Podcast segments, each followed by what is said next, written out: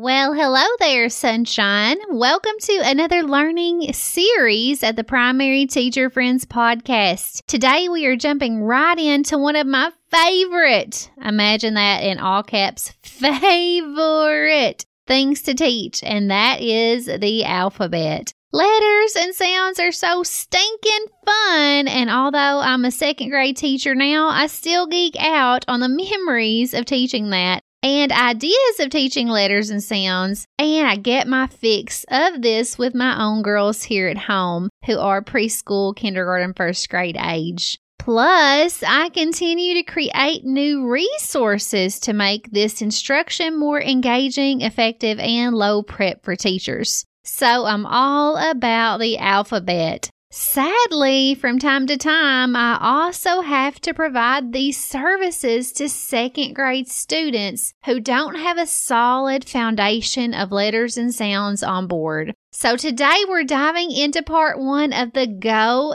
Getters Guide to Teaching the Alphabet. I fully believe that mindset shifts and changes in perspective are something that hold us back from being truly successful in our teaching and confident as well. So, today I want to give you some coaching around thoughts we have when teaching the alphabet and provide you with some new thoughts that can aid you during your teaching this upcoming year. I'm also going to discuss one of the biggest mistakes I see happening in most of the curriculums that I see out there and how you can make small, easy adjustments to your letter and sound instruction to prevent making those yourself. So, whether you are a new teacher navigating through all the complexities of teaching these 26 foreign symbols, or a veteran teacher looking for new ideas and perspectives, you'll want to hang around for this one. Are you ready?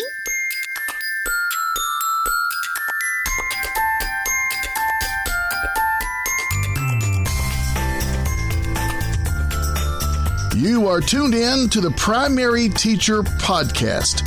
Now, if your job description doesn't consist of teaching little people to read, develop, succeed, and grow, you're probably in the wrong place.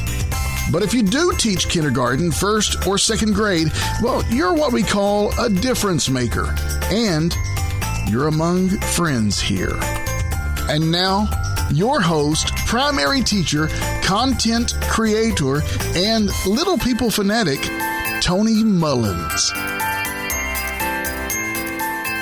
I don't know about you, but I'm basically trapped in my house with four kids most of the day, and it's just wonderful to let my thoughts loose and know that there is an actual adult on the other end who understands. Oh, I love summer, love my children, but sometimes it's good to get away. If you are new here, my name is Toni, and my goal in life is to help teachers become more joyful at their careers so they can have a greater impact on their students. Today, I'm hoping to share a little joy in the area of literacy by talking about my favorite thing, and that is teaching the alphabet. Today's episode is actually sponsored by the upcoming release of my letter squads. Yay! This has been a summer long project, and I'm so excited to introduce it today because it goes so well with today's topic. The Letter Squads is a daily letter of the week digital activity with accompanying work mats that cover all 26 letters of the alphabet. I hate to brag on myself. It's not something I do often, but this was really a brilliant creation and something that came out of a need I had the last time I taught kindergarten. It is not available just yet because I'm looking for teachers just like you to try a one week trial of this product and give me some feedback. So if you teach K, pre K, or maybe remedial first grade students and you're interested in trying this product and giving me some feedback, please send an email to Toni at teachertoni.com and say, I will try your letter squads. I am so excited to get this into the world for teachers. It is just a wonderful resource, no to low prep, and something your students will beg you to do each day, I promise. My students begged for it, and I have other friends who have used this curriculum over the past year, and their students adored it as well. So, today's episode is sponsored by the Letter Squads. And now let's get to our Go Getters Guide to Teaching the Alphabet. Before we dig into the alphabet, let's talk about what a go getter is. Well, my friend, that is what you are. You are here in your free time dedicated to getting better, to achieving more. A definition of go getter from wordhippo.com is one who strives to achieve success or improvement. You, my friend, are a go getter, and this guide to the alphabet is for teachers like you who want to be even better than they were before. So now that you have a new term to describe yourself, yes, that's you, let's chat all about important perspectives that can help us become more effective in teaching the alphabet.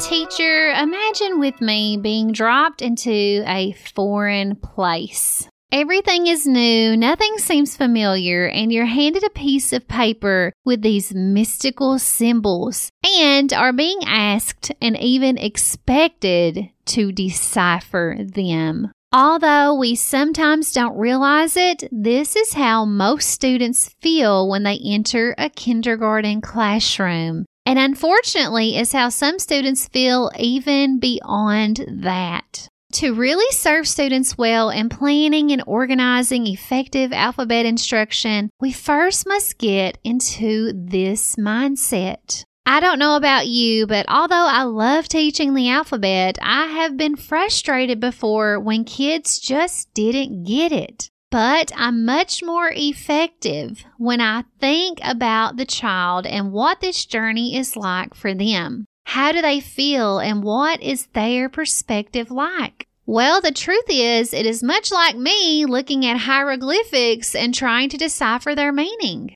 For our students, the alphabet is really foreign and difficult, and we need to establish this mindset to best serve them. Although it is easy for us, it's not easy for them. The truth is, our alphabet system is highly symbolic. And although our students have heard the sounds of the alphabet all of their lives, isn't it strange that we're suddenly supposed to see them and visually understand? We have from age zero to five to master the sounds in our environment and to learn our language. But we have one year, the year of kindergarten, to completely master the symbolic side of things. It's actually a little preposterous if you take a moment to think about it. The truth is, it's really strange how disconnected our phonological and phonemic awareness side is to the symbolic side up until that moment. And before we get farther, this brings me to a big mistake, or I guess you could say gap in learning that I see most alphabet curriculums making.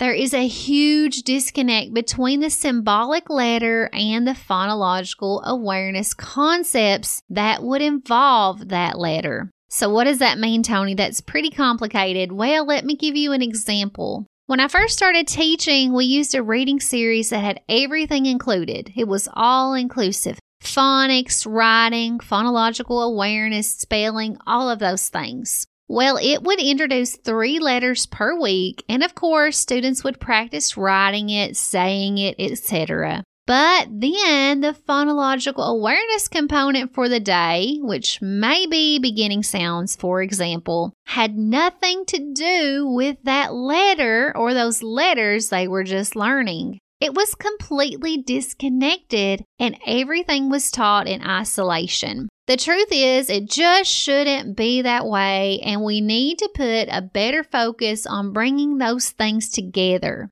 We need to connect students' prior knowledge and experience that they have from their environment to the new symbolic knowledge of what a letter looks like and how it has a capital and lowercase that makes that same sound. We need to intertwine what is heard and what is seen. Just a note, if you want to learn more about phonological awareness, phonics, and their connection, I have a whole video series that I'll link down in the show notes. Although this series we're talking about today is focused on the alphabet, please realize that Equally, if not more important than teaching these letters and sounds, is teaching the phonological and phonemic awareness concepts, which have deeper connections, believe it or not, to a child's future ability to become a proficient reader. Anyway, so back to the problem at hand. How do we fix it? What steps can you take to ensure that your students are receiving the most beneficial and effective alphabet instruction you can give them?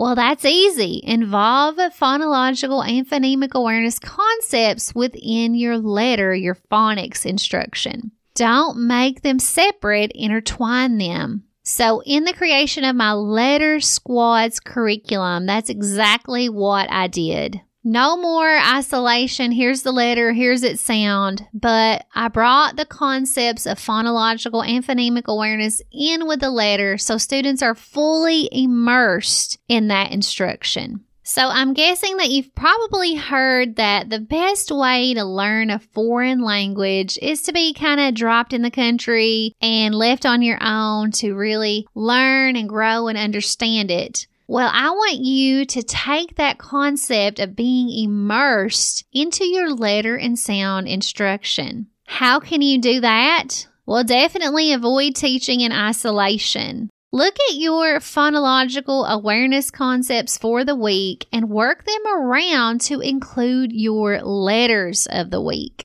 So, as an example, if we're working on letter B and rhyming in the same day, say to your students, I will give you a word that begins with our new letter, letter B. Here it is. Do you see it? Let's think of some words that rhyme with these letter B words. What rhymes with the word b, b, boat? So that is just one example and a very easy example. But if you think about it, it's simple and manageable to include these things together. When we take out that barrier, that isolation, and bring these concepts together, it helps our students to refer to their prior knowledge and assimilate it with this new symbolic knowledge of a letter more and more phonological awareness um, awareness is on the rise on the educational scene i feel really excited but i think we still have some obstacles to overcome as most curriculums still teach this in isolation